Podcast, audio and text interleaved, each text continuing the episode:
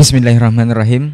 Alhamdulillahirabbil alamin. Hamdan katsiran thayyiban mubarakan fi kama yuhibbu rabbuna wa yarda. Asyhadu an la ilaha illallah wahdahu la syarikalah wa asyhadu anna Muhammadan abduhu wa rasuluh la nabiyya ba'dah amma ba'du. 91,1 FM Radio Robani Merajuk Ilmu dan Peradaban Generasi Robani dan pemirsa KMTV di mana pun antum berada. Alhamdulillah kita bersyukur kepada Allah Subhanahu Wa Taala. Kemudian salawat dan salam kepada Nabi Muhammad Sallallahu Alaihi Wasallam. Selaku kedua kita dalam kehidupan Kita bermohon salawat ini tersambungkan selalu kepada seluruh keluarga beliau Kepada para sahabat juga tentunya kepada orang-orang yang selalu istiqomah Menegakkan ajaran serta sunnah-sunnah beliau hingga hari kiamat kelak. Taib Generasi Robani dan pemirsa KMTV kita kembali berjumpa di program rutin kita. Alhamdulillah untuk kesempatan hari ini kita kembali di Diktat Dialog Keilmuan Islam bersama Ustadz yang ditaja oleh Radio Robani 91,1 FM dan didukung juga oleh GSM atau Garuda Sakti Mengaji. Alhamdulillah untuk kesempatan hari ini kita akan mengangkat sebuah tema yang notabene-nya penting bagi kita seorang muslim yaitu beriman sebagai kewajiban yang pertama. Program ini kita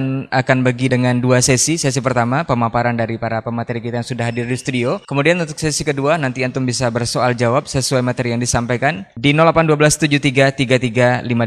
081273335531. Dan antum bisa juga menyimak siaran kita live di berbagai channel dakwah yang sudah uh, mensupport ataupun bekerja sama dengan kita untuk menyiarkan atau menyebarluaskan dakwah di kesempatan hari ini. Taib generasi Rubani dan pemirsa KMTV di mana pun anda berada, ingat selalu untuk menjaga protokol kesehatan COVID-19. Mudah-mudahan wabah ini segera diangkat dari negeri kita dan negeri-negeri kaum muslimin hendaknya. Seperti biasa pemateri yang sudah hadir di studio, guru kita Ustadz Dr. Dasman Yahya Mali LCM Hafizahullah Ta'ala. Assalamualaikum Ustadz. Sehat Ustadz? Alhamdulillah. Kemudian guru kita Ustadz Dr. Hidayatullah Ismail LCMH Hafizahullah Ta'ala. Assalamualaikum Ustadz. Sehat Ustadz ya? Taib.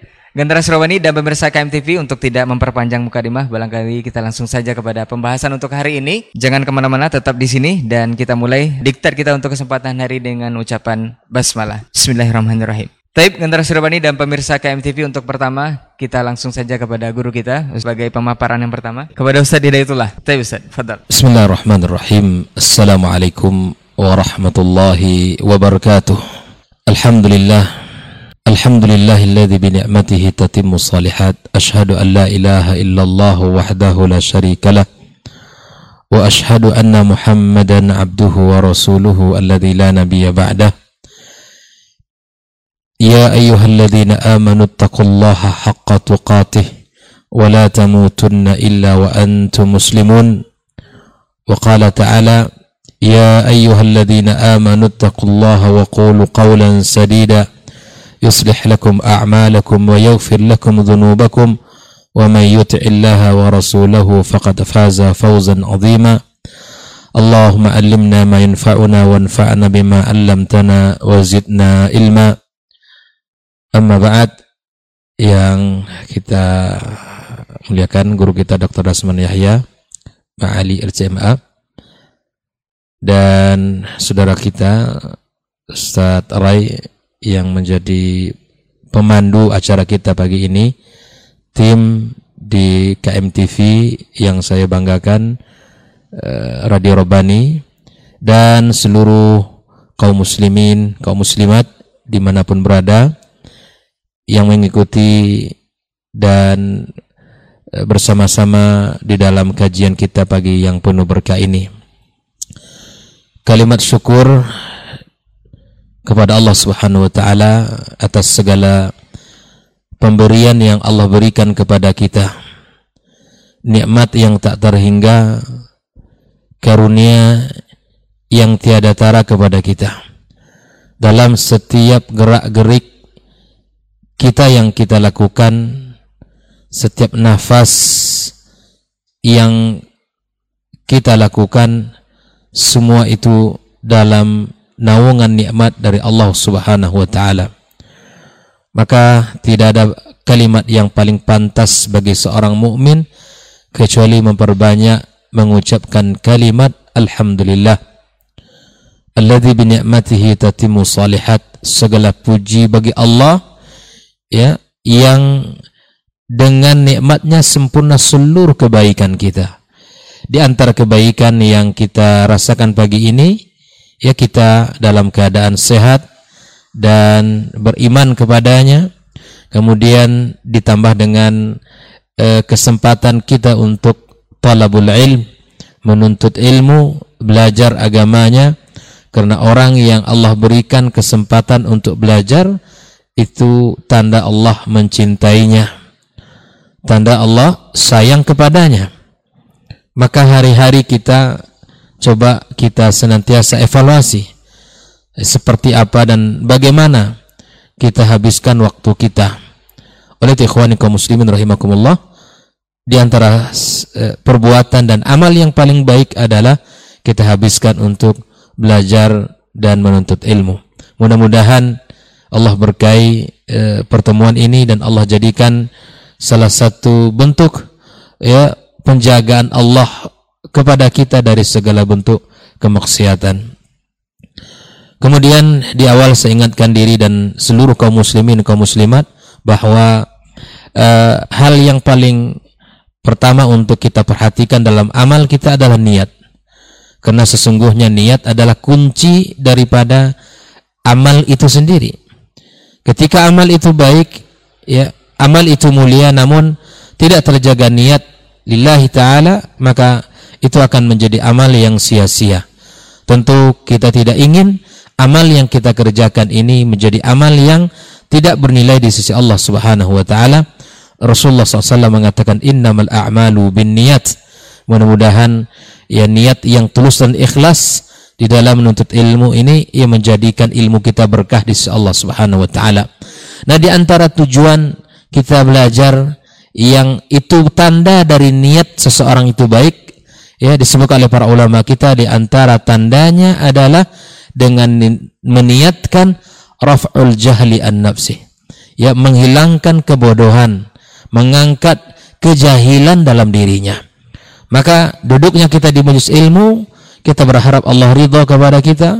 Kemudian kita harapan yang berikutnya adalah di mana kebodohan itu hilang dalam uh, kehidupan kita di dalam beragama khususnya kepada Allah Subhanahu wa taala. Oleh itu ikhwani kaum muslimin uh, bukankah Rasulullah sallallahu alaihi wasallam ia telah memberikan banyak uh, gambaran dan semangat kabar gembira untuk kita bagi para pelajar dan bagi para penuntut ilmu yang senantiasa menghabiskan waktu mereka di dalam belajar. Ikhwani kaum muslimin kaum muslimat. Kedua, kita e, berselawat kepada Rasulullah sallallahu alaihi wasallam. Mudah-mudahan selawat ini menjadi tanda bukti cinta kita kepadanya. Mudah-mudahan Allah Subhanahu wa taala ya memberikan e, kita untuk mendapatkan izin ya untuk mendapatkan syafaatnya uh, dari Rasulullah sallallahu alaihi wasallam pada hari kiamat kelak. Kaum muslimin kaum muslimat rahimakumullah. Ya.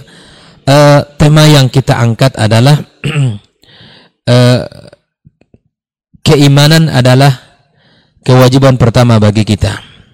Nah, uh, ini merupakan akidah ahlus sunnah wal jamaah bahwa uh, iman itu adalah dasar dan sesuatu yang asas, yang merkuz, yang sudah ada dalam diri kita masing-masing. Bukankah Allah Subhanahu wa taala menyebutkan ketika seorang mukmin berada di dalam alam rahim ya ketika itu Allah katakan alastu bi rabbikum ya bukankah aku ini rabb kalian maka dijawab qalu bala syahidna di keimanan itu ada sesuatu yang asas, sesuatu yang fitrah, sesuatu yang daruri yang ada dalam diri kita ini. Maka yang perlu kita eh, kuatkan adalah mengokohkan keimanan itu. Nah, yang kedua, Rasulullah Shallallahu Alaihi Wasallam juga sudah menyebutkan di dalam hadisnya bahwa kullu mauludin yuladu alal fitrah. Setiap orang yang terlahir itu adalah fitrah. Ya, fitrah di sini adalah al-iman, al-Islam bermakna al-umum, ya, keislaman yang ada pada diri kita, keimanan kepada Allah tabaraka wa taala. Makanya Rasul sallallahu alaihi wasallam menyebutkan menyebutkan eh, kullu mauludin yuladu 'alal fitrah fa abawahu yuhawidanihi au yunassirani. Ada tiga hal yang menyimpang, menyebabkan orang tuanya menyebabkan Yahudi, menyebabkan dia Nasrani, menyebabkan dia Majusi. Nabi tidak menyebutkan Islam karena memang asalnya sudah ada. Asalnya sudah ada Islam itu. Jadi yang perlu kita kuatkan adalah bagaimana menjaganya. Keimanan ini, ke, eh, kalimat ini mesti eh, kita berusaha untuk menjaga jangan sampai kotor. Inilah yang pertama kali yang kita kita dituntun oleh Allah Subhanahu wa taala sebagaimana ya di dalam uh, uh, hadis ini kita yakini bahwa sekali lagi yang menjadikan anak-anak itu uh, Yahudi, Nasrani, Majusi adalah orang tuanya dan Nabi tidak menyebutkan di situ is Islam karena Islam sudah ada. Ini harus dijaga. Ini harus di harus kita yakini bersama. Ikhwani kaum muslimin. Nah, ketika keimanan adalah kewajiban kita pertama, ini telah dijelaskan oleh para ulama kita di antaranya adalah uh, yang disebutkan uh, bahwa uh, awal wajibin alal mukallafi asyhadatan itu disebutkan oleh Ibnu Mandah dalam Kitabul Iman pada bab ya bab asyhada bab awal wajib alal mukallaf alal mukallafi asyhadatan begitu juga Abu Ya'la dalam Kitabul Iman. Kemudian Al-Qurtubi juga menyebutkan dan dinukilkan dari Al-Imam Abu Hanifah, kemudian Imam Malik, Asy-Syafi'i dan Imam Ahmad Ibn Hanbal. Dan artinya bahwa uh, akidah-akidah yang diyakini oleh uh, para empat madhab ini bahwa mereka mengatakan ya awal wajib alal mukallaf ya asyhadatan. Begitu juga Al-Imam Ibn Taimiyah rahimahullah taala juga menyebutkan hal yang serupa di dalam kitab Darut Ta'arud al-Aqli wan Nakal itu juga disebutkan. Nah, kalau kita ingin melihat dalil-dalil yang berkaitan dengan uh, kewajiban kita yang pertama adalah asyhada ya beriman kepada Allah tabaraka wa taala adalah kondisi dakwah Nabi itu sendiri. Dakwah Nabi itu sendiri yang menjadi bukti. Ketika Rasulullah sallallahu alaihi wasallam telah diangkat menjadi seorang rasul di kota Mekah 13 tahun berdakwah di sana maka yang dikerjakan oleh Nabi itu adalah mengajak Abu Bakar mengajak uh, sahabat-sahabat uh, yang lain berislam dengan mengucapkan kalimat syahadah mengucapkan kalimat syahadah yang mengajak mereka ini untuk menjadi orang beriman dengan mengucapkan syahadat. Nah, ini. Kemudian uh, tidak ada satu dalil pun ya yang di, yang dinukilkan dari Nabi kita sallallahu alaihi wasallam bahwa ketika ngajak orang-orang kafir Quraisy untuk beriman diawali dengan asyak. Ragu dulu kamu kemudian nanti kita uh, lihat, kemudian kita perhatikan, kemudian kita uh, fikirkan, kemudian kamu dapat dihendak. Tapi Nabi yang pertama kali yang diajaknya adalah agar kita ini berasyhadah, mengucapkan kalimat asyhadah.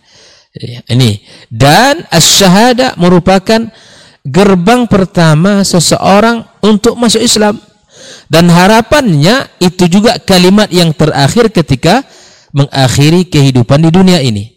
Bukankah Nabi kita sallallahu alaihi wasallam mengatakan man kana akhiru kalami la ilaha illallah dakhalal jannah.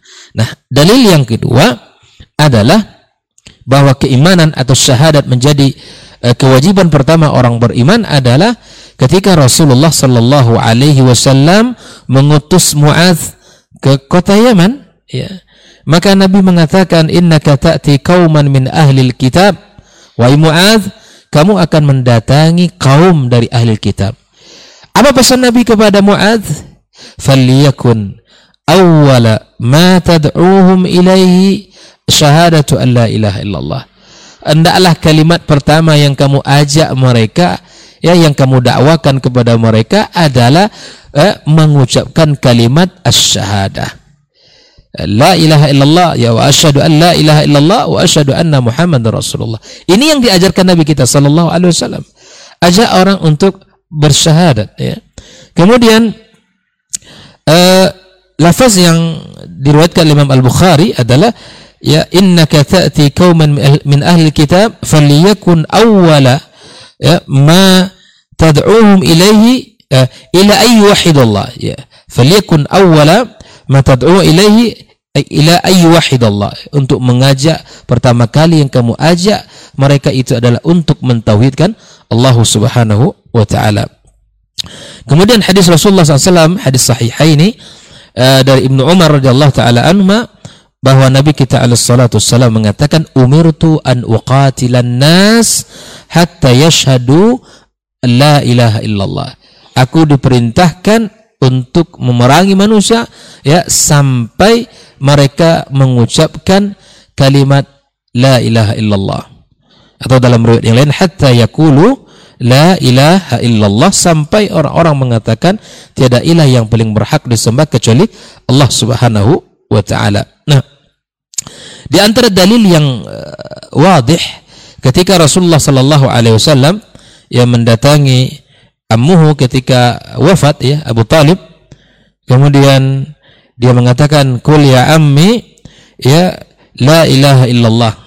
Kan kita ini ada masyhur ya bahwa ketika uh, wafatnya dan dia telah menjaga kemudian mendampingi dalam dakwah Rasulullah SAW dan tentu harapan ya seorang uh, uh, Nabi Alaihissalam berharap uh, kaum muslimin atau orang yang lain diajaknya dan dia berharap pamannya juga meng mengucapkan kalimat tersebut.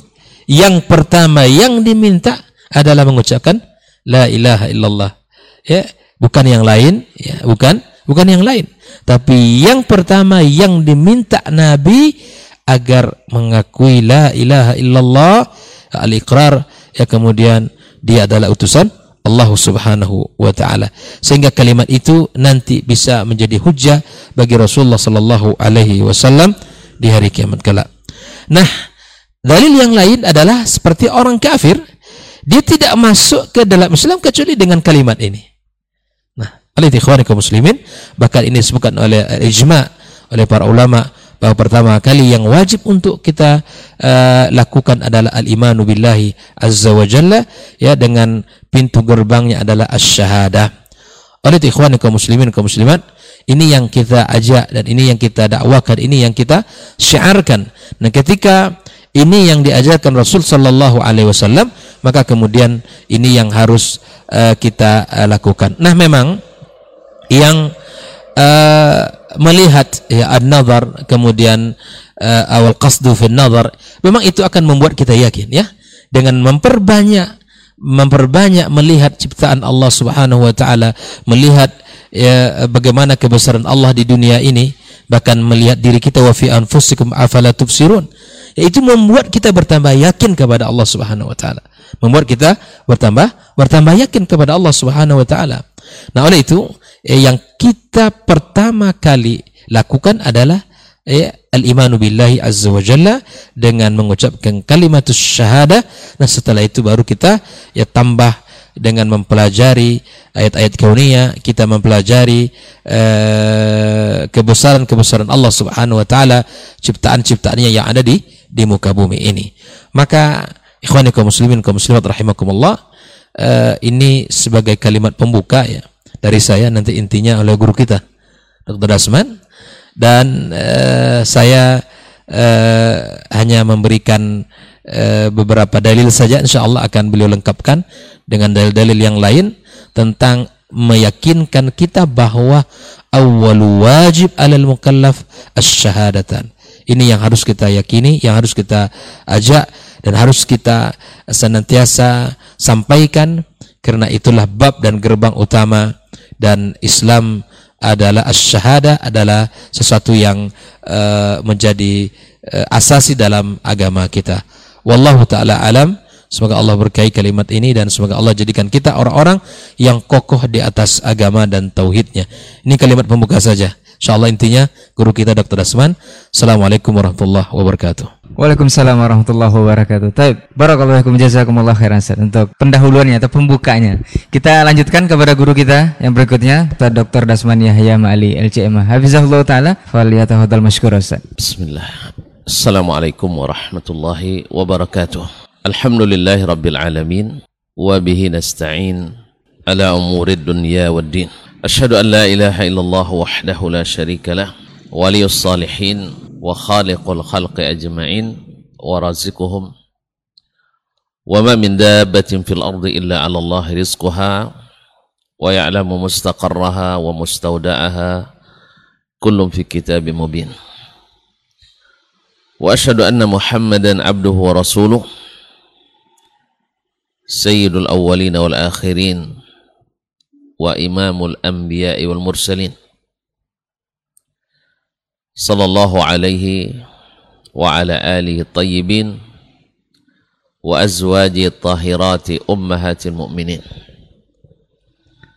وأصحابه القادة الغر الميامين والتابعين لهم بإحسان إلى يوم يمتاز فيه أصحاب الشمال عن أصحاب اليمين.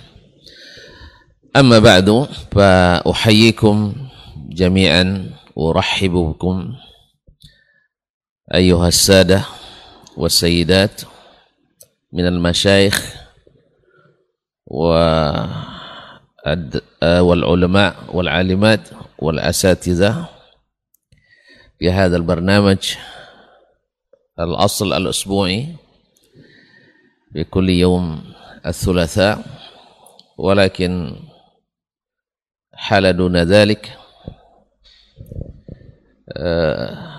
pada asalnya mohon maaf asalnya kegiatan ini atau acara ini diktat pada setiap hari Selasa tetapi karena ada perubahan jadwal uh, yang tidak memungkinkan di hari Selasa maka kita hari ini dan mungkin seterusnya akan melakukan dialog ini pada setiap pagi Rabu dengan izin Allah SWT.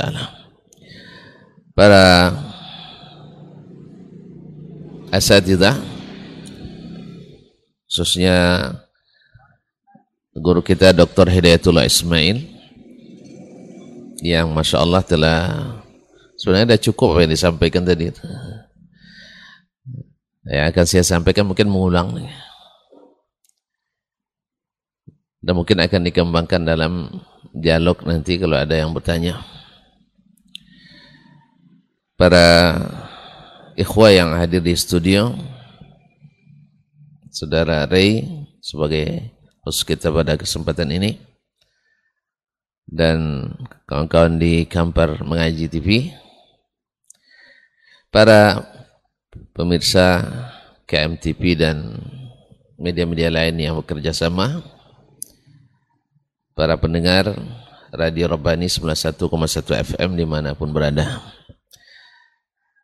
Alhamdulillah pada pagi ini yang cerah, yang Masya Allah semalam diberikan guyuran hujan, mudah-mudahan menjadi hujan yang membawa manfaat. Allahumma sayyiban nafi'ah. Pagi ini cerah, mudah-mudahan juga mencerahkan iman dalam hati kita. Amin. Bersyukur kita pada kesempatan ini bisa bertemu kembali walaupun uh, minus Dr. Helmi Basri yang rencana sebenarnya beliau hadir tetapi dalam kondisi yang kurang fit.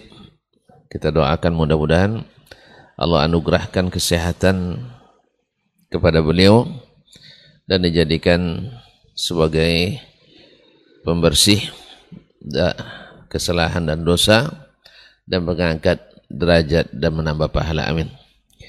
Demikian juga para ustadz kita, para dai, para ulama yang dalam keadaan sakit. Semoga kita doakan mudah-mudahan Allah sembuhkan segera dan khususnya pandemi COVID-19 ini semoga segera berakhir dan semoga Allah SWT kembalikan kita kepadaan yang lebih baik. Amin. Ma'asyarul kiram, para pemirsa, para pendengar, di mana pun berada yang saya muliakan, yang saya hormati. Seperti yang dikatakan oleh guru kita Dr. Hidayatullah tadi bahwa awalu wajibin ala al-abd saun kana mukallafan atau. Yang pertama yang diwajibkan kepada seorang hamba adalah beriman adalah beriman. Bukan selain itu. Ini berdasarkan Al-Quran dan Sunnah dan tadi sudah disebutkan bahwa ittafaqal a'immah min ahli al-madzahib al-arba'ah bahwasanya yang awwalu ma yajibu 'alal 'abdi tauhidullah itu bertauhid kepada Allah Subhanahu wa taala. Dan inilah intinya dakwah para nabi dan rasul alaihi wassalatu wassalam. Walaqad ba'athna fi kulli ummatin rasulan an i'budullaha wajtanibut tagut telah kami utus seluruh telah kami utus ke setiap umat itu seorang rasul yang dakwahnya adalah ani'budullah wajtanibut tagut yaitu beribadahlah hanya kepada Allah dan jauhi beribadah kepada selainnya. At-tawagit. Nah, liya'budu an ya'budullah yakni wahidullah yaitu mentauhidkan Allah Subhanahu wa taala yakni al-imanu bihi imanan wajiban beriman kepadanya. Kemudian kita lihat lagi kaum muslimin dan muslimat dirahmati Allah Subhanahu wa taala di awal-awal surat Al-Baqarah ketika Allah menyebutkan A'udzu billahi rajim Bismillahirrahmanirrahim. Alif Lam Mim. Dzalikal kitabu la raiba fihi hudal lil muttaqin. Itulah Al-Qur'an. Al-Qur'an la raiba fihi. Tidak ada keraguan padanya. Ya, kalau tidak ada keraguan kepadanya, tidak perlu lagi dikeragui, tidak perlu diteliti. Sebab kalau diteliti dulu kan ada keraguan. Dan memang kalau istilahnya dalam ilmu akademisi dan metodologi penelitian harus ada rumusan masalah dulu. Harus ada masalah. Al-Quran tak ada masalahnya. Jadi tidak perlu diteliti. So Allah katakan zalikal kitabu la raiba fihi. Itu adalah Al-Qur'an yang tidak ada keraguan padanya. Hudan lil muttaqin. Menjadi hidayah bagi orang yang bertakwa. Siapa? Alladzina yu'minuna bil ghaib. Orang yang beriman pada yang gaib. Nah, yang gaib yang paling harus diimani itu adalah Allah tabaraka taala. Maka jadilah dalam agama ini yang mesti pertama kita mesti beriman dulu. Setelah itu baru kita melengkapinya dengan yang lain-lain. Sebab kalau tidak beriman maka Al-Qur'anul Karim, hadis-hadis An-Nabawi Al-Karim juga tidak akan segera masuk ke kita. Dan tadi sudah dijelaskan oleh Dr. Hidayatullah jazakallah khairan bahwa Nabi alaihi salatu wassalam setiap mengutus selalu menjadikan awal yang didakwahkan adalah al-iman. Asy-syahadatin. Seperti dalam hadis Muaz ibn Jabal radhiyallahu taala anhu hendaklah yang pertama engkau dakwahi kepada dakwakan kepada mereka syahadata alla ilaha illallah wa anna muhammadar rasulullah. Hendaklah yang pertama engkau dakwahkan kepada mereka adalah bersyahadat. Tidak disuruh dulu mereka untuk bersyahadat bahwa tidak ada yang berhak diberati kecuali Allah dan tidak dan bahwasanya Muhammad adalah utusan Allah. Tidak ada Nabi memerintahkan biarkan dulu mereka untuk meneliti, mengamati, setelah itu mengilmui, setelah itu baru beriman. Makanya Imam Abdul Mudhaffar As-Sam'ani ketika mensyarah hadis ini dia sebutkan ketika dalam dakwahnya Nabi alaihi salatu wassalam dalam dakwah ketika berjihad berhadapan dengan orang-orang kufar, mereka hanya diberikan tiga pilihan. Mengucapkan asyhadatain sekalipun dia munafik dalam hal ini. Sekalipun misalnya dia munafik. Tapi mengucapkan ini kita sebagai bukti fisiknya istilah sekarangnya bahwa mereka sudah bersyahadat. Makanya ketika Usamah membunuh seorang yang mengucapkan syahadat sudah terdesak dalam peperangan, Nabi marah. Mada taf'alu bila ilaha illallah.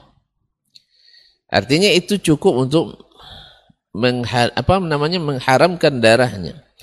Maka orang kata Abu Dhaffar As-Sam'ani rahimahullah taala bahwasanya uh, subhanallah uh, hanya diberikan pada orang-orang yang belum Islam tiga pilihan. Yang pertama masuk Islam dengan apa? Bukan dengan meneliti dulu, lalu mengamati dulu, setelah itu baru meyakini, baru mengucap syahadat. Tidak. Sebab ini dan ini diakui oleh sebagian saudara kita yang berpahaman seperti ini. Andainya orang ini dalam penelitiannya dan pengamatannya yang mungkin berlaku sebulan, dua bulan, tiga bulan, empat bulan, mungkin bertahun-tahun. Andainya dia meninggal dan belum menemukan bukti, belum menemukan bukti, maka dianggap mati dalam zaman fatrah. Subhanallah. Ini definisi baru dari zaman fatrah. Hujjah sudah sampai kepadanya dari Al-Quran dan Sunnah Nabi SAW. Kaum muslimin sudah bersamanya. Lalu dia harus meneliti sendiri lagi. Apakah tidak cukup? Zalikal kitabu la raiba fihi muttaqin. Nah zaman, anggaplah seperti yang dikatakan oleh sebagian saudara kita kaum muslimin ini mengatakan anggap zaman fatrah Nah, apakah selamat orang dengan ini? Kita kesempatan itu sangat terbatas. Apakah selamat? Kalau dihukum dia orang zaman fatrah. Zaman fatrah itu bagi dua. Tidak diputuskan masuk neraka, belum diputuskan masuk surga. Karena Allah memang mengatakan, وَمَا كُنَّا مُعَذِّبِينَ حَتَّى نَبْعَثَ رَسُولًا Kami tidak akan memberikan azab sebelum kami menurunkan Rasul. Alaihi alaihi wassalatu wassalam. Nah, nah orang ini belum tentu selamat. Padahal Nabi sallallahu alaihi wasallam mengatakan man qala dzalik faqad asama minni dima ahum wa amwalahum wa aradum illa bihaqqil Islam. Nah, ini orang ini gimana cara menghukumnya nanti?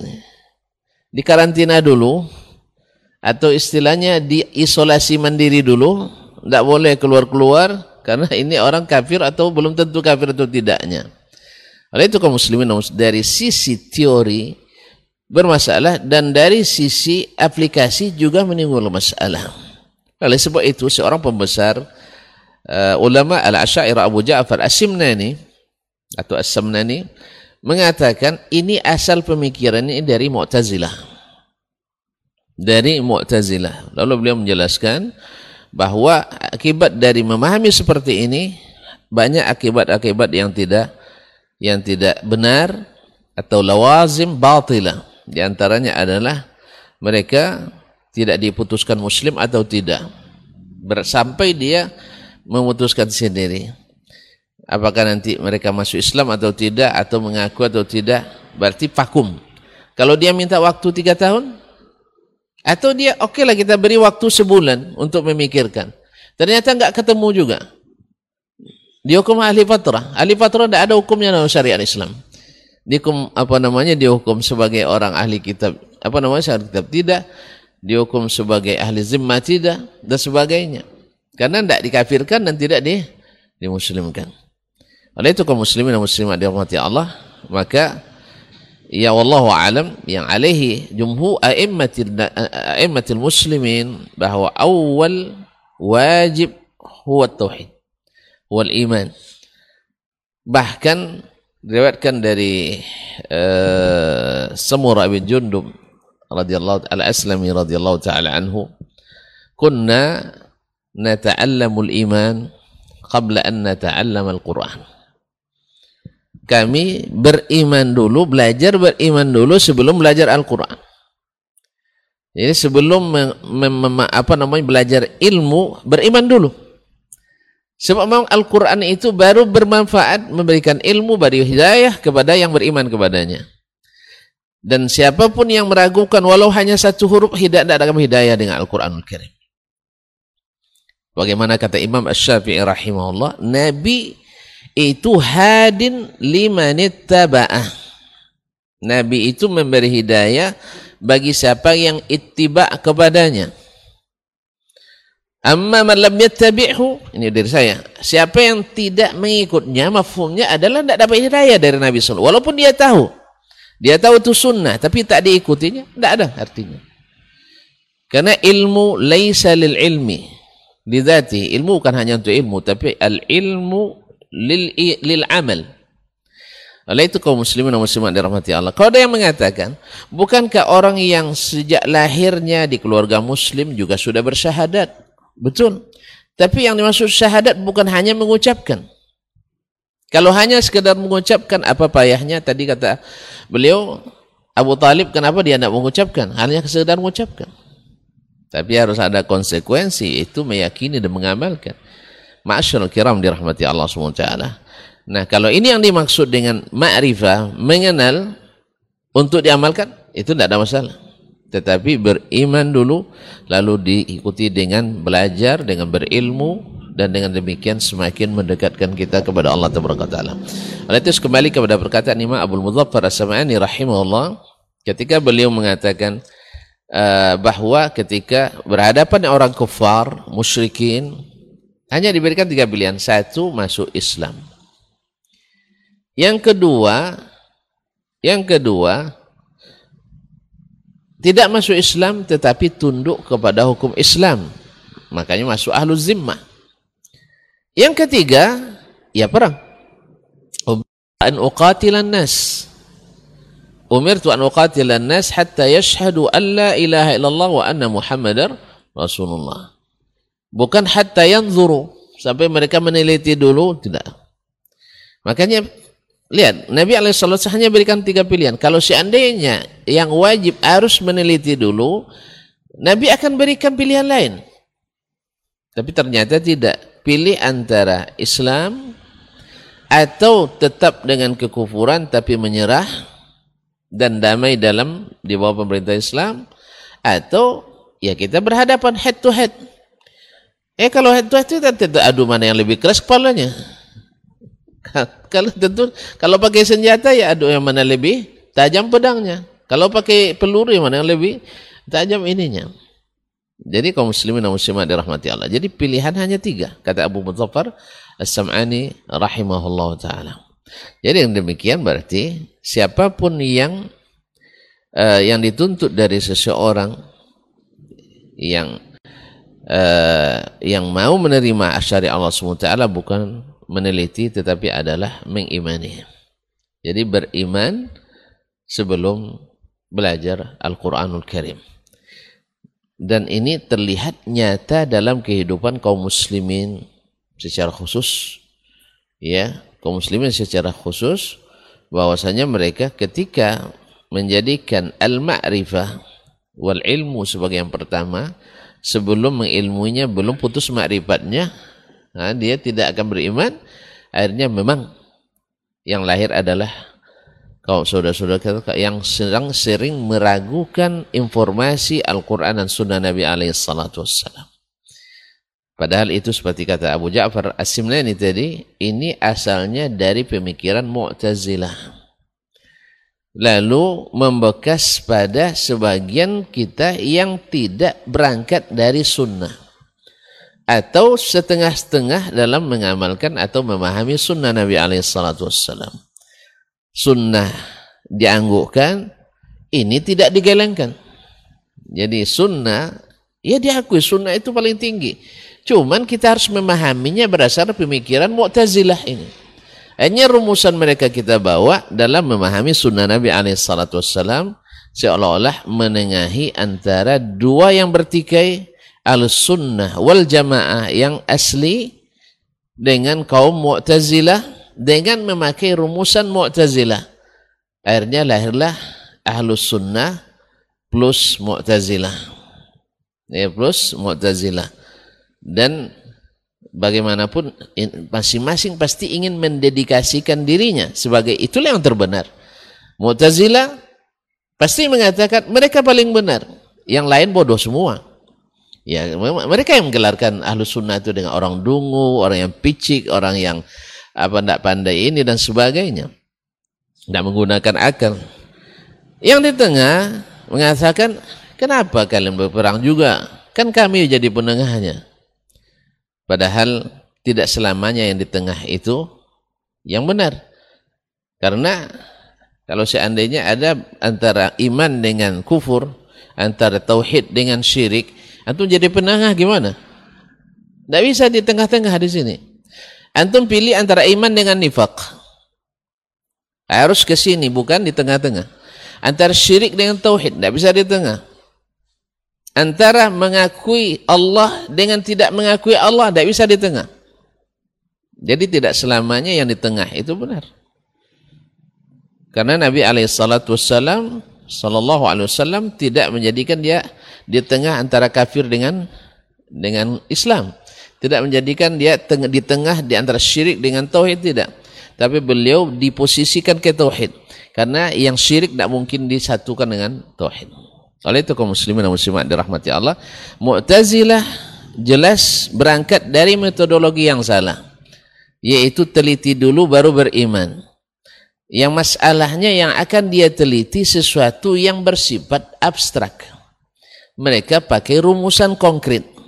Tentu tidak masuk rumusnya. Karena al-qiyas ma'al fariqah. Akhirnya mereka lebih banyak mempreteli Al-Quran dan hadis Nabi alaihissalatu wassalam. Apa sebab? Karena tidak sampai pada yakinan. Nah yang seperti ini apakah kita sampai sampaikan nanti? Ini masuk ahli patrah juga. Kemudian yang kelemahan lagi kaum muslim dan muslim ketika mengatakan mesti diteliti dulu. Senusi mengatakan dalam eh, apa kitabnya menyebutkan bahwasanya ini yang nama an-nazar ini sulit hanya bisa dilakukan oleh ar-rasikhuna fil ilm. Yang dimaksud dengan ilmu di sini bukan ilmu kitab sunnah tidak, ilmu nazar, ilmu kalam, ilmu falsafah. Hanya orang-orang hebat saja. Ya, mungkin juga kita pernah juga mendengar dari sebagian ulama zaman ini atau dai zaman sekarang yang mengatakan tidak sama antara apa namanya alul kalam itu tidak sama cara pandangnya bertingkat-tingkat. Ada yang kelas tinggi, ada dosis tengah, ada dosis rendah. Jadi tidak bisa disamakan. Berarti nanti kaum muslimin akibat dari itu Ya, dan ini yang dipilih oleh sebagian besar al-mutakallimin mutaakhirin bahwasanya orang yang tidak bisa melakukan nazar, meneliti, berarti muqallid. Nah, muqallid ini bagi mereka dihukum berdosa dan bermaksiat kenapa tidak melakukan nazar. Pada Nabi alaihi salatu wassalam, Allah SWT tidak pernah mewajib mensyaratkan kita untuk atau mensyaratkan maksudnya mensyaratkan meneliti dulu sebelum beriman. Buktinya ketika datang orang dari orang Badui sendiri mengucapkan asyhadu alla ilaha illallah asyhadu Muhammad Rasulullah lalu bertanya ke Nabi sallallahu alaihi wasallam tidak ada sepenkantung kita untuk Nabi wasallam mengatakan pergi dulu teliti setelah itu balik kembali sudah jelas nanti baru ucapkan asyhadatin. Sama kita hari ini kalau ada orang yang nak menyatakan masuk Islam, paling kita akan menanyakan atas pilihan sendiri atau paksaan. Kita tidak menyebutkan, anda sudah buktikan tidak melalui penelitian anda yang cukup panjang bahwa sesungguhnya hanya Allah yang mencipta dan sebagainya. Ini, subhanallah, ini mempersulit sesuatu yang Allah berikan kelapangan padanya. Makanya ada yang di antara kibar, al-mutaqaddimi, al-mutakallimin, ada yang mengatakan kalau tidak nazar, tidak berdasarkan nazar, taklid kita, ada yang dikafirkan malah. Tapi yang sebagian besar, masyahir menyebutkan bahwasanya mereka tetap berdosa karena tidak melakukan penelitian ini. Intinya kaum muslimin dan muslimat, banyak di antara saudara-saudara kita karena harus ma'rifah dulu baru beriman, maka yang terjadi adalah adalah karena penelitian yang tidak sampai akhirnya lebih banyak meragukan daripada mengimani. Padahal kita kaum muslimin waktu kita sangat terbatas.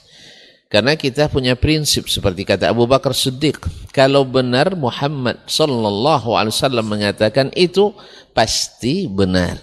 Apalagi kalau Allah yang informasikan pasti benar. Oleh sebab itu segala subuhat yang ditimbulkan akibat daripada meragukan informasi sebelum diimani padahal penelitian kita tidak sampai tinggi ke langit. Akhirnya meragukan informasi langit maka yang lahir adalah kebanyakan menafikan daripada mengisbatkan. Kebanyakan menolak daripada menerima. Apa pesan? Penelitiannya yang kurang. Jadi ibarat pepatah kita, bukan kelapanya yang tinggi, tali buruknya yang rendah, eh, eh yang pendek. Bukan air yang dalam, tapi galahnya tak sampai. Apa? Iya, gimana nak meneliti tentang misalnya otentisitas Al-Quran? Atau neliti ke mana? Neliti ke langit?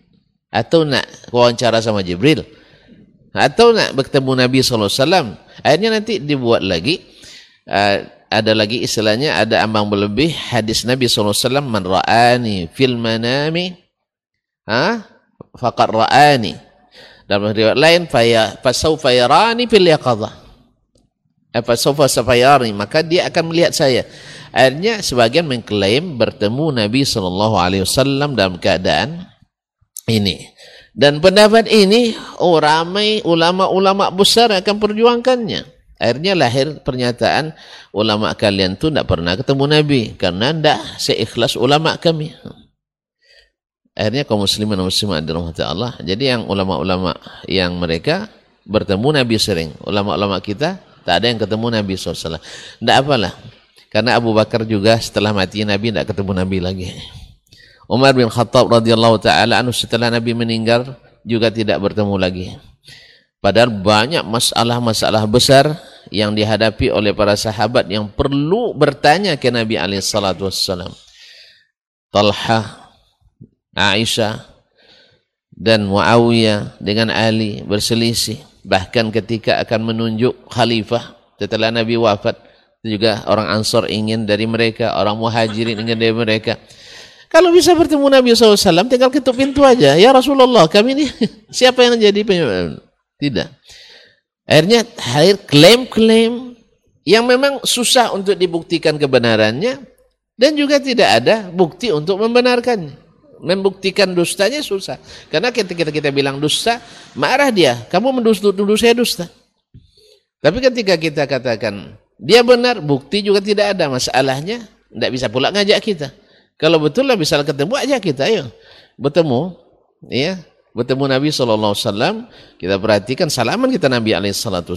Enggak, harus proses, enggak semua orang bisa Jadi ketika dikatakan khawasul khawas ini ini bab rahasia.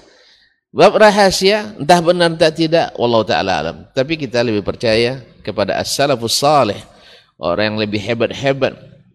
Di situ ada Bunda Aisyah radhiyallahu taala anha ada Ummu Salama, ada Maimun dan sebagainya. Eh, ada enam, ada para istri Nabi alaihi salatu wassalam, ada para sahabat dekatnya tetapi tidak pernah bertanya ke Nabi alaihi salatu wassalam setelah wafatnya. Mereka bertanya hanya kepada sunnah-sunnah Nabi alaihi salatu wassalam. Wallahu taala a'lam. Dengan demikian, maka kalau untuk mengakui Allah ada bahwa pencipta ada itu secara fitrah sudah disebutkan tadi fitratullah allati fatara an-nasa 'alaiha dzalika ad-dinul qayyim faqim wajhaka lid-din hanifa fitratullah allati fatara an-nasa 'alaiha Nah, inilah sudah fitrah. Maka tidak perlu penelitian lagi. Mungkin ada pertanyaan, zaman ini kan fitrah ini banyak berubah. Ah, kalau yang seperti ini, ya kita berikan, bacakan ayat kepadanya. Bacakan ayat kepadanya. Berapa banyak orang, para peneliti, ketika membaca ayat, dia mengaku, beriman. Makanya tidak perlu pemikiran panjang-panjang itu tidak begitu perlu. Yang perlu adalah baca Al-Quran, baca hadis, beriman kepadanya. Insya Allah informasi Al-Quran itu akurat. Makanya Allah Subhanahu jika katakan Al-Quran ini tidak ada keraguan padanya, maka mesti diimani. Wallahu musta'an dan mudah-mudahan ini bermanfaat.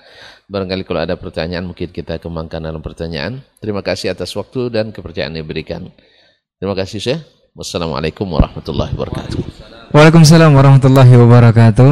Uh, jazakumullah khairan untuk materi kita di kesempatan hari ini dari guru kita yang sudah berkesempatan atau memberikan materi mengenai beriman sebagai kewajiban yang pertama. Dan untuk teman semua generasi Robani pemirsa KMTV serta ikhwah yang sudah hadir di studio, seperti biasa kita lanjut ke sesi kedua di sisa waktu sebelum jam 9 kita akan bertanya jawab di 0812 73 Ke pertanyaan yang pertama, sebelum kita berikan kesempatan kepada antum yang ada di studio, di 0823 91 sekian sekian. Assalamualaikum warahmatullahi wabarakatuh, Ustaz.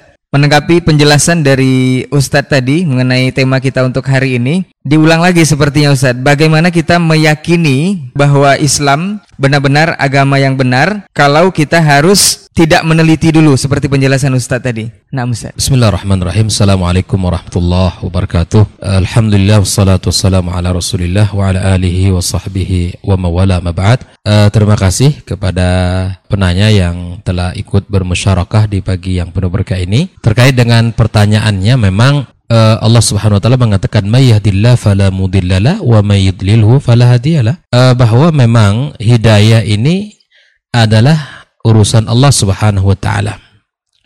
Hidayah ini adalah di tangan Allah Tabaraka wa taala. Tidak ada orang yang punya kuasa untuk itu. Dan itu terlihat dalam sepanjang sejarah Rasul sallallahu alaihi wasallam. Ini membuktikan ya bahkan innaka la tahdi man ahbabta walakin Allah yahdi man yasha. Masalah hidayah ini banyak sebabnya. Ya. Banyak sebabnya yang uh, ketika seseorang tanpa ada ingin kesengajaan untuk mencari. Eh, saya ambil sebuah kisah ini terjadi di Arab Saudi atau di Timur Tengah gitu. Bahwa dengan keletihan, dengan kelelahan gitu ya, dengan eh, kepenatan hidup dan seterusnya. Ini di sebuah negara gitu, saya sih lupa. Eh, dengan keletihan dan kemudian kepenat, eh, kepenatan hidup, kemudian memang sengaja duduk di sebuah masjid ya. kemudian tanpa ada keinginan kesengajaan tidak juga ingin untuk mendengarkan ceramah orang juga tidak ingin untuk me, ya mendengarkan uh, kalimat tausiah Allah di hari itu uh, ada kalimat yang disampaikan gitu ya, oleh uh, ustaz di saat itu lalu kemudian dengan apa yang disampaikannya tadi dia dengar begitu tanpa ada sedikit pun keinginan, usaha, niat, tujuan dan seterusnya. Ya, kemudian kalimat itu membuat dia ya, Masya Allah bergerak hatinya, kemudian dia beriman kepada Allah Subhanahu wa taala. Jadi keimanan itu baik dia siapa pun mukmin yang setiap orang yang lahir gitu, maka sudah ada fitrahnya. Makanya kata kata Nabi SAW Eh, dalam hadis qudsi uh, aku ciptakan hambaku hunafa. Aku ciptakan hamba-hambaku hunafa. Hanif ya saudara lurus. Kita semua ini orang-orang yang lahir dalam keadaan hanif ya bertauhid kepada Allah Subhanahu wa taala.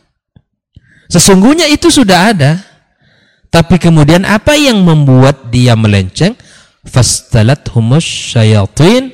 Yang mereka ini dilencengkan oleh oleh syaitan.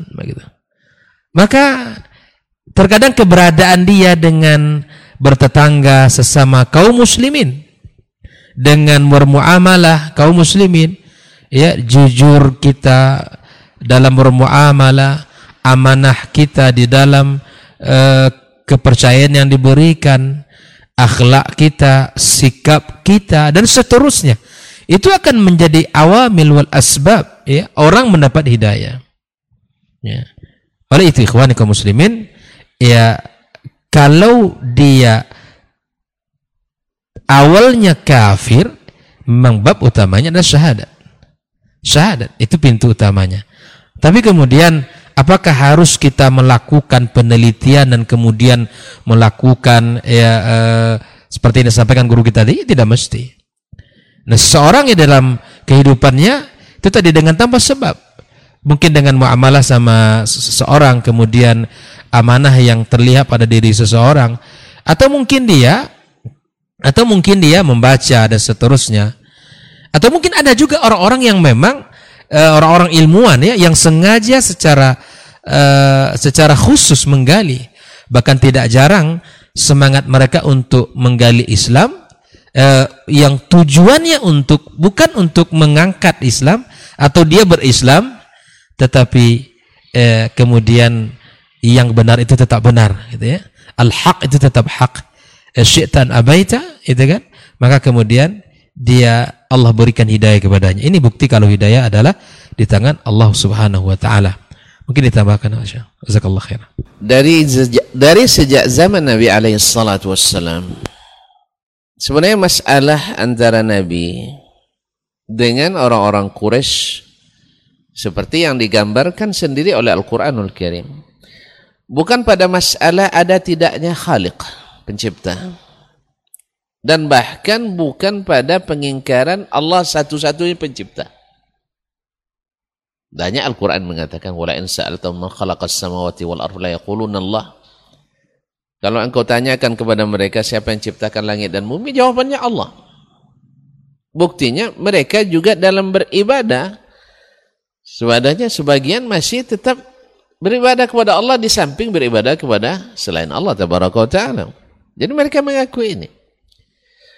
Nah, apa yang membuat mereka beriman tadi? Apakah dengan penelitian dan pengamatan? Dan sepanjang zaman, ini juga mungkin jadi ide untuk penelitian disertasi doktor silahkan ya.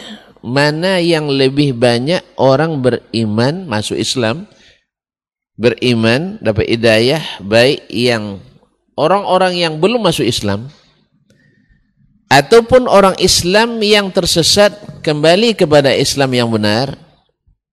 Kita lihat. Apakah karena pemikiran-pemikiran kebanyakannya? Atau karena mereka membaca Al-Quran dan Sunnah? Hipotesa saya. Ini hipotesa saya belum meneliti hipotesa saya. Saya melihat bahwa kebanyakan mereka masuk Islam itu bukan karena penelitian tapi karena mereka mendapatkan hidayah dari Al-Quranul Karim dan Sunnah Nabi SAW. Baik dari hurufnya maupun dari aplikasi nyata umat Islam itu sendiri.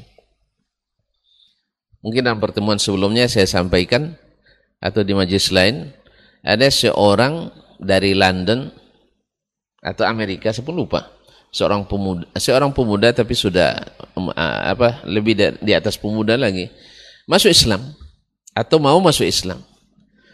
Bertanya ke seorang Arab yang tinggal di Inggris atau di Amerika dia tanyakan siapa yang saya temui sekarang ini supaya saya lebih mantap masuk Islam?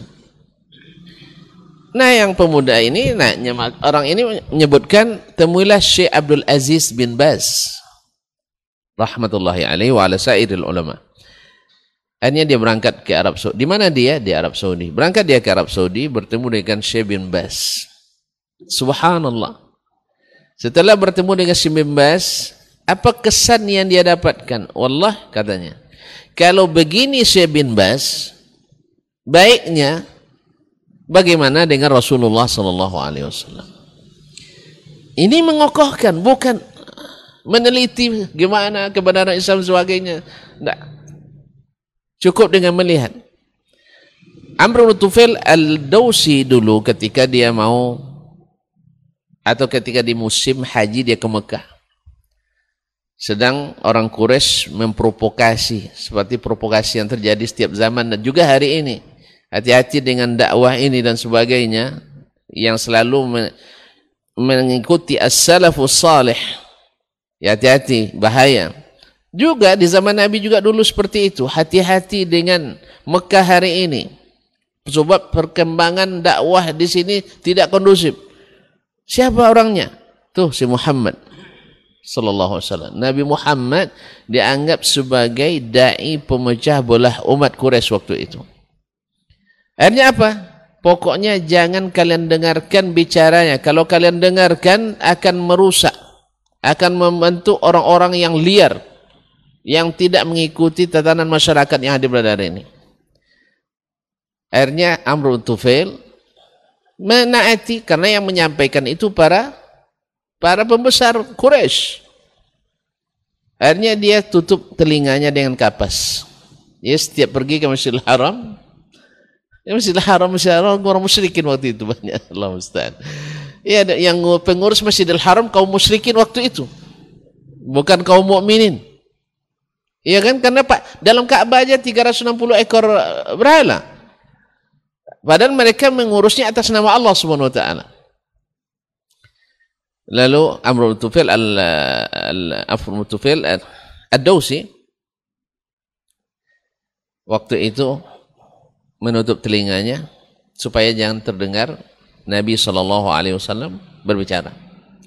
Karena tidak perbicaraan Nabi kan wa mayantiqu anil hawa in illa wahyun yuha. Dia tidak bicara dengan hawanya kecuali dengan wahyu. Kalau tidak Al-Quran ya hadis. Tidak ada hadis ya. Yang kena Al-Quran ya hadis. Nabi SAW. Maka dia tutup telinganya. Akhirnya cukup lama dia nutup telinga, tidak kedengaran apa-apa. Coba antum naik coba sekali sehari sekali sehari saja coba jadi orang tuli, orang poka, berjalan nanti tengah keramaian. Tahan apa enggak? Hah? Coba nanti Ustaz Syafi. coba nanti. Sumbat telinga sehari saja tak dengar apa-apa. Apalagi beliau merasa beliau kepala suku. Kalau untuk jadi kepala suku dulu harus pandai tukang sihir. Kalau Muhammad tukang sihir saya hafal kok. Kalau dia penyair saya juga hafal syair-syair jahiliyah. Mu'alaqat dia hafal semua. Kalau dia dukun, oh memang ada kepala suku masa jahiliyah yang tidak dukun. Allah Musa. Kau muslimin muslimat. Kalau dia pendusta, saya sudah berpengalaman, tahu mimik bicara pendusta itu saya tahu. Dan hablul kazibi qasir. Tali dusta itu pendek. Orang Arab karena biasa jujur, mereka sangat mudah mendeteksi dusta. Tapi kalau kita kan payah mendeteksi siapa pendusta, siapa yang ini. Karena banyak, mungkin yang dominan hari ini pendusta. Gitu. Sehingga yang dusta dianggap benar, yang benar dianggap dusta. Allah musta'an. Kau muslimin dan muslimat dirahmati Allah. Akhirnya dia buka. Dia buka, baru terang dunia, telapang jadinya. Pas Allah takdirkan dia mendengar Nabi sedang baca Al-Quranul Karim. Al-Quran. Hudan linnas. Wa bayinati minal huda wal furqan. Huda wa nur wa rahmatan lil mu'minin. Syifa lima bin sudur. Nur, cahaya. Masuk ke relung hatinya. Ini bukan mantra sihir. Ini bukan dukun ini juga bukan syair. Akhirnya asyhadu an la ilaha illallah. Dengan Al-Quranul Karim kaum muslimin. Para peneliti-peneliti barat, rata-rata mereka baca Al-Quran atau hadis Nabi sallallahu alaihi wasallam. Mereka beriman dengannya. Dan bukti konkret terakhir setelah propaganda terorisme dunia dilancarkan oleh Amerika dan sekutunya dengan membuat apa sandiwara peledakan WTC gedung kembar di New York September 11 betul itu kan bacanya? Enam kasus 11 September serangan terus 11 September yang sampai hari ini tak bisa dipastikan siapa pelakunya. Ya. Siapa pelakunya tidak jelas. Tapi yang tertuduh adalah umat Islam. Tidak apa-apa. Umat Islam memang si biasa tertuduh. Kaum muslimin dan muslimat dirahmati Allah SWT setelah kejadian itu orang-orang ketika yang dituduh umat Islam, orang Amerika dan Eropa berlomba-lomba membeli Al-Quran. Dulu tidak pernah laku. Kitab-kitab sirah Nabi. Dulu tidak pernah laku. Ini tidak. Jadi bestseller di sana. Setiap cetak habis. Setiap cetak habis. Bahkan inden kayak beli mobil. Buahnya apa? Bahwa pertumbuhan masjid dari hari itu hanya sekitar 1200 masjid hari ini lebih dari 11.000 masjid dan populasi umat Islam tidak bisa mungkin nyata sekarang bahwa populasi umat Islam populasi umat Islam di barat lebih tinggi daripada jumlah angka kelahirannya. Dengan apa? Membaca Al-Quranul Karim. Baca hadis-hadis Nabi SAW, sirah nabawiyah. Oleh sebab itu, saya mengajak diri saya, para da'i, para ustadz, ustazah, para ulama, untuk mengembalikan umat ke Al-Quran dan Sunnah dan dipahami seperti yang dipahami oleh generasi yang rekomendasikan Allah dan Rasul generasi as-sahabah. Wat tabi'ina lahum bi ihsan. Bukan generasi yang hidup di masa itu tidak. Karena as-salaf itu bukan semua yang hidup di masa sahabat yang hidup masa tabi'in bukan karena di masa sahabat ada, ada Abdullah bin Ubay bin Salul ada Abu Jahal ada Abu Lahab itu tidak salaf namanya itu di masa tabi'in ada Wasil bin Atha al-Mu'tazili, ada Ma'bad al-Juhani, uh, al-Qadari, ada Abdullah bin Sabah al-Yahudi al-Syi'i. Itu bukan salaf. Kemudian masa setelahnya nanti ada ada Hafs al-Fard al-Karabisi, ada nanti Al-Ja'ad bin Dirham, Jaham bin Safwan, Abdullah bin Sa'id bin Kullab. Itu mereka hidup zaman itu. Berbeda pendapat dengan al-sunnah. Benar mereka tidak terhitung salaf. Setelah itu nanti ada Al-Walil Al-Karabisi, Hussein Al-Karabisi, dan seterus-seterusnya yang juga berseberangan dengan As-Salaf. Mereka hidup di zaman Salaf tapi bukan masuk generasi As-Salaf. Kalau Salaf masuk, nah, tapi As-Salaf tidak. Jadi As-Salaf itu bukan seperti yang dipahami oleh sebagian. Oh banyak yang hidup ulama zaman itu. Ar-Ra'yu wa-Ra'yul Akhir. Bukan.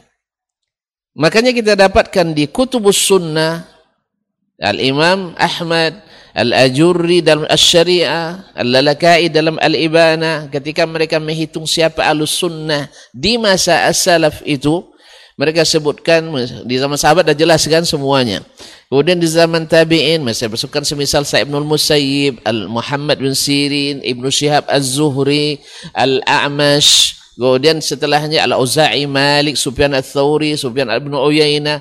Tidak masuk. Yang tadi-tadi itu tidak masuk. Yang menjadi ikutan sekarang ini. Mungkin juga zaman setelahnya. Masa Imam Ahmad. Zaman murid-murid Imam Asmad. Bahkan yang bersinggungan dengan mereka menjadi catatan.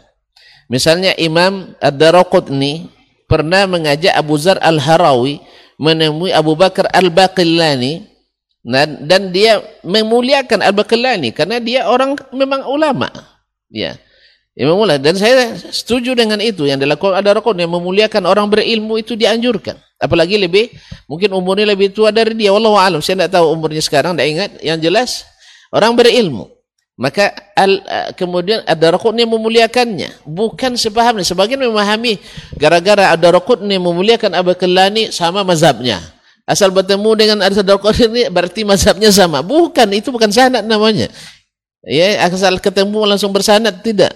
Asal belajar dua tiga kali bersanad tidak. Bahkan belajar bertahun-tahun. Bukan itu yang dimaksud sanad. Yang dimaksud sanad itu adalah antum dengar dari syekh, kemudian diriwayatkan dari syekhnya lagi, dari syekhnya sampai ke itu baru berarti pemahamannya sampai ke Rasulullah. Tapi kalau seandainya bertemu dengan Imam Ahmad, Husain Karabisi bertemu dengan Ahmad. Tapi apakah pemahaman sama? Tidak. Imam Ahmad mentahzir dia. Oleh itu, Al-Mu'tazili, Wasil bin Atta bertemu berguru lama kepada Al-Hasan Al-Basri. Apakah sanatnya bersambung juga ke Hasan Basri? Pemahaman Mu'tazilah. Jadi kaum muslimin dan muslimat dirahmati ini perlu kita tegaskan karena hari ini banyak yang bicara yang seolah-olah seolah-olah menguasai tetapi ternyata hanya berwawasan bukan berilmu dalam masalah tersebut. Karena harus dibedakan mana wawasan.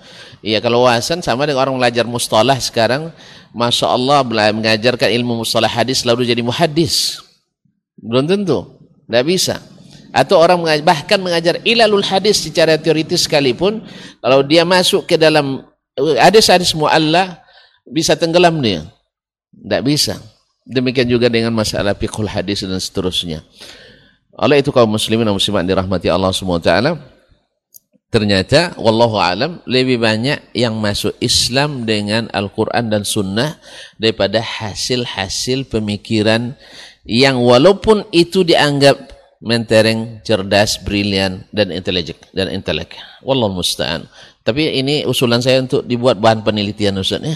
Ya maklumlah beliau ini kan orang pasca sarjana. Uh, jadi tawarkan nanti ke peneliti mana yang lebih banyak masuk Islam dengan pemikiran-pemikiran dikembangkan oleh Mu'tazilah kemudian disalin oleh al-kalam sebagiannya dan dipoles dengan sunnah sebagiannya ataukah dengan Al-Quran dan sunnah murni seperti yang dilakukan oleh as-salafus salih kalau hipotesa awal saya mengatakan berdasarkan bukti-bukti. Dan sampai hari ini ya ada yang masuk Islam karena dengar azan. Ada yang masuk Islam karena umat Islam berjamaah.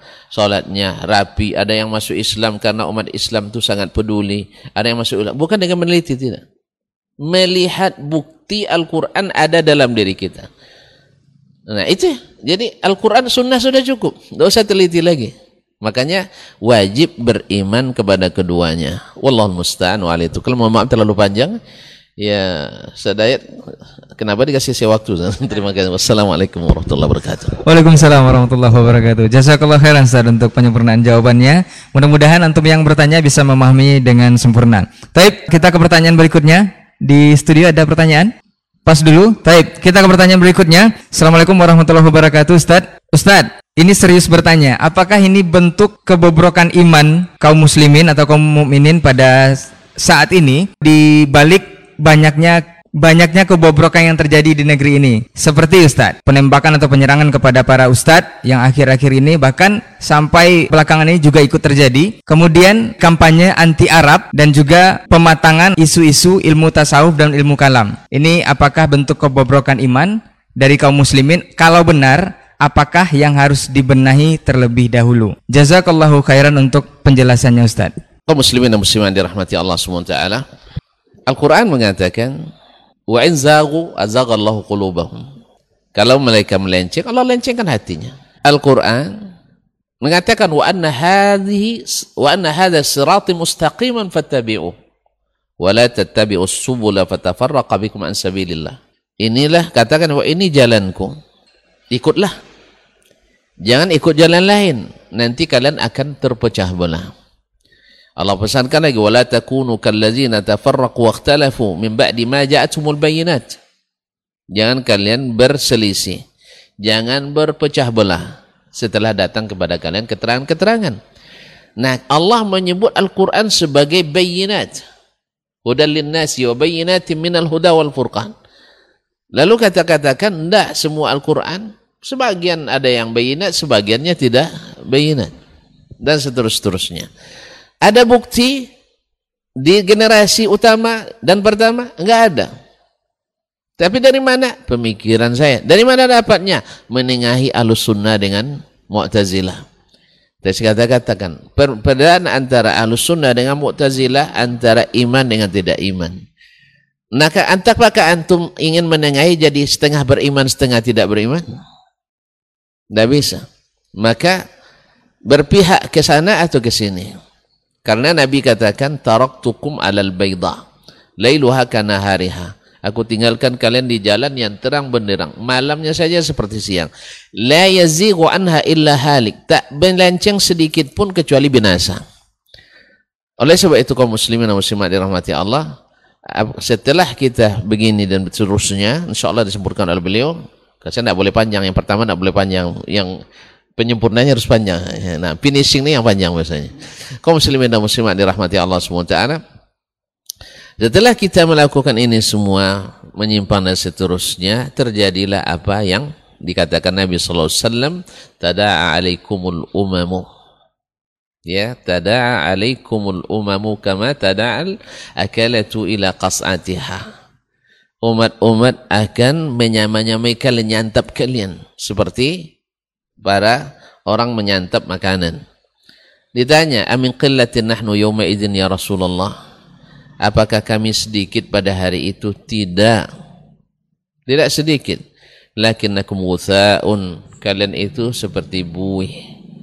Buih yang diombang-ambingkan oleh banjir bandang. Sail, bukan laut nih. As-sail. Kawutha is sail ya bandir bandang kaum muslimin rahmati Allah SWT kemudian Allah cabut dari hati musuh-musuh kalian rasa segan kepada kalian dan kalian ditimpa penyakit wahan wahan itu apa dah hubbud dunya wa karahiyatul maut. Cinta dunia dan takut mati.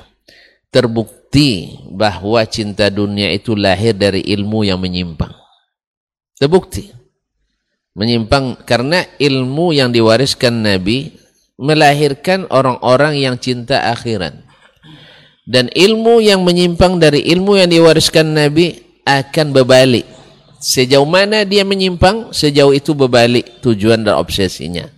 Sehingga tidak sedikit orang yang tahu kebenaran hanya sekedar mengetahui. Tapi tidak siap mengikuti. Dan mungkin ini kebanyakan barangkali. Oh saya tahu itu. Lalu mana buktinya anda tahu? Oh maaf, tidak pas zamannya sekarang berangsur dan berperiodisasi. Oke lah kita tunggu periodisasinya. Tapi Alhamdulillah sampai mati tak berubah, tak ada progres. Tak ada progres. Beda dengan as-salaf dulu. Dapat dia satu, amalannya nyata. Kalau tidak bisa baru dia menyerah. Kalau kita tidak. Dapat ilmu satu, upayakan untuk bisa ditinggalkan. Kalau dia perintah. Dengan alasan ini sunat. Padahal ini semangat membuat kita cinta dunia. Karena yang melambatkan amal itu dunia lah. Sehingga akhirnya banyak yang menutupi kebenaran karena kepentingan.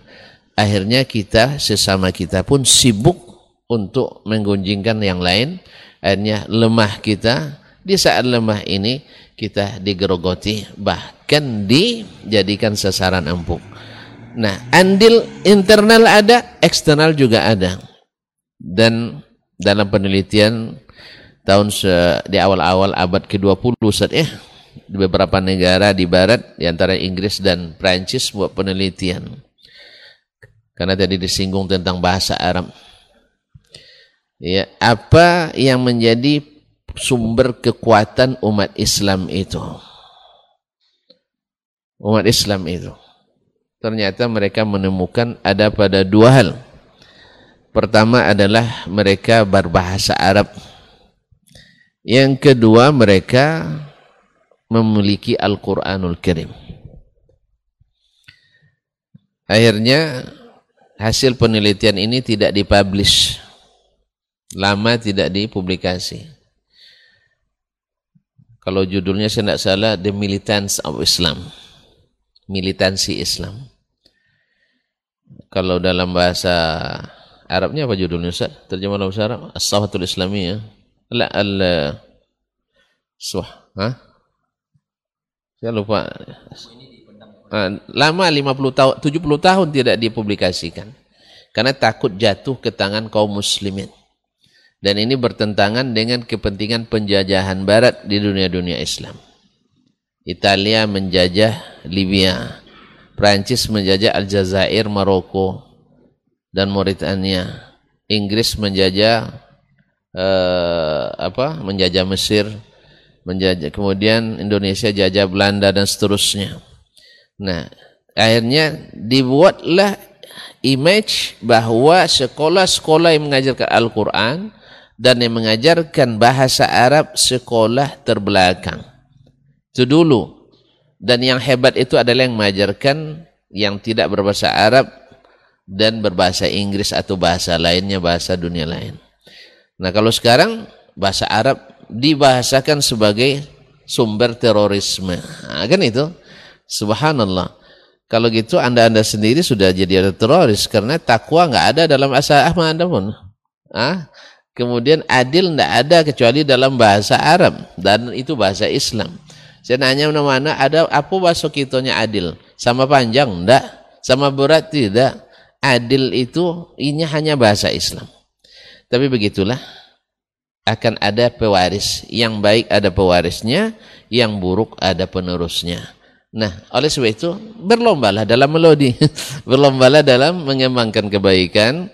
Kita tidak terlalu takut dengan pertumbuhan keburukan, tetapi kita siapkan apa yang kita bisa siapkan yang terpenting adalah seperti yang dikatakan dalam tema ini adalah berimanlah dulu. Jangan diteliti dulu habis waktu nanti. Beriman, setelah itu antum nak teliti, setelah itu silakan. Sebab kalau antum sudah beriman, Tidak pun sampai kepada hasil penelitian antum sudah selamat dari zaman patrah. Jangan biarkan diri dalam zaman zaman patrah tadi. Wallahu musta'an. Ini pasti lebih di Ustaz Dayat lebih banyak insyaallah. Baik, fadal Ustaz. Uh, Bismillahirrahmanirrahim. Uh, sesungguh apa yang disampaikan guru kita sudah cukup. Namun ada satu sisi yang ingin saya angkat ya. Allah katakan bahwa inna anzalnahu qur'anan Arabiyan la'allakum ta'qilun. Allah sudah sebutkan bahwa Al-Quran itu berbahasa Arab dan kita sebagai mukmin meyakini pula bahwa Al-Quran kitab suci kita. Nah, eh, bagaimana mungkin Al-Quran ini akan bisa dinikmati Sementara kita tidak kenal dan kita tidak beriman kepadanya. Atau mungkin beriman tetapi tidak ingin mendalaminya. Maka efeknya apa? Ketika kita uh, tidak mencintai Al-Quran atau tidak mempelajari Al-Quran, maka sungguh uh, itu akan menjauhkan kita dari kitab suci kita sendiri. Uh, sehingga efeknya itu tadi bahwa bahasa Arab adalah bahasa yang akan menggiring kepada uh, teroris itu. Bahasa-bahasa yang berbahaya. Uh, unsur di dalam bahasa itu akan melahirkan bibit-bibit orang radikal dan seterusnya. Tentu ini adalah fitnah di dalam agama kita. Uh,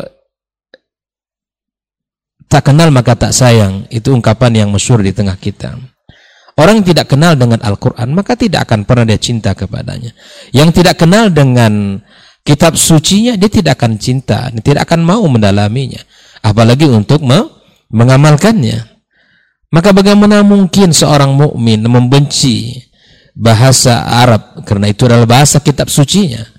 Bagaimana mungkin seorang mukmin akan membenci bahasa Arab atau bangsa Arab sementara nabinya nabi dia di diutus oleh Allah dari sana. Maka tidak ada alasan bagi kita untuk membenci ya, Arab. Ya. Nggak ada alasan untuk kita untuk tidak uh, menyukainya. Artinya memang bahwa walaupun al-fadl bukan pada Arab dan tidak Arabnya, bukan. Nabi sudah menyebutkan. Tapi perlu kita ingat bahwa uh, Al-Quran itu bahasa bahasa Arab dan bahasa Arab adalah bahasa agama kita. Makanya seperti yang eh, ada asar Umar ya saudara, ta'allamul arabiyyah fa innaha min dinikum. Ya belajarilah bahasa Arab karena dia adalah bagian dari agama kalian. Ikhwani kaum muslimin rahimakumullah, kalimat-kalimat yang barangkali eh, penuh dengan tudingan-tudingan itu sesungguhnya kalimat yang eh, lahir dari lisan-lisan yang barangkali tidak mendalami makna daripada bahasa Arab.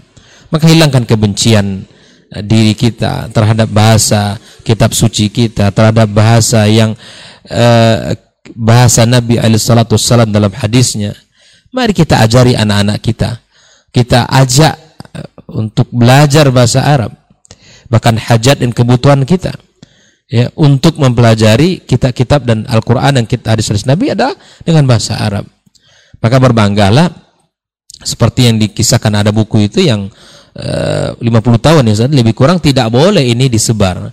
Tidak boleh diajarkan, tidak boleh di di ya dicetak buku ini. Karena kalau buku ini dicetak, itu akan bangkit lagi izzah umat ini.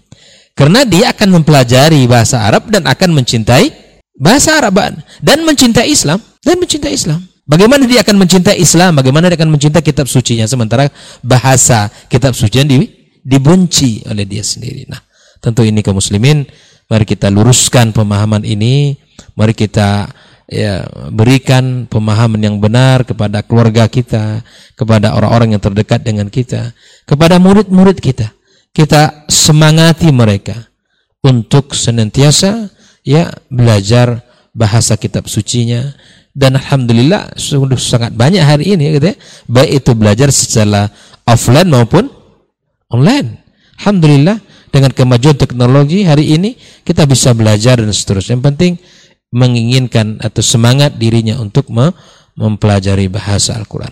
Allah katakan inna hadzal Qur'an yahd- yahdi lillati hiya aqwam. Ini sudah kalimat jaminan dari Allah. Orang yang mempelajari Al-Qur'an, orang yang mencintai Al-Qur'an, yang mengamalkan Al-Qur'an insyaallah ya Allah akan berikan bimbingan kepada jalan yang lurus, jalan yang baik, jalan yang benar. Maka ketika kita menyimpang darinya, maka di situlah ya seperti pertanyaan tadi, buah-buah eh, pahit ya kemudian buah-buah gagal baik itu gagal pemahaman gagal amal gagal sikap gagal muamalah seterusnya. Kan banyak kegagalan-kegagalan yang akan lahir ketika kita jauh dari kitab suci kita mudah-mudahan Allah berkahi dan Allah jadikan kita orang-orang yang senantiasa kokoh di atas agamanya wallahu taala alam bisawab Baik, jazakallah khairan untuk penyempurnaan jawabannya. Mudah-mudahan apa yang sudah disampaikan bisa bermanfaat dan bisa terjawab dari pertanyaan yang antum lontarkan tadi di 081273335531. Dan Afan sepertinya untuk waktu yang membatasi kita juga, mudah-mudahan di pekan depan di hari yang sama kita seperti yang diinformasikan Ustaz tadi kita akan pindah jam tayang di hari Rabu setiap Rabu paginya insya Allah di program Diktat Dialog Keilmuan Islam bersama Ustaz. Dan mudah-mudahan keimanan kita senantiasa terjaga dalam hati-hati kita kaum muslimin dan mudah-mudahan juga apa yang sudah disampaikan bisa bermanfaat dan kita aplikasikan dalam kehidupan. Afan untuk semua salah kata dan khilaf bicara, kita tutup diktat hari ini dengan doa kafaratul majelis. Subhanakallahumma wa bihamdika asyhadu an la ilaha illa anta astaghfiruka wa atubu ilaik. Assalamualaikum warahmatullahi wabarakatuh.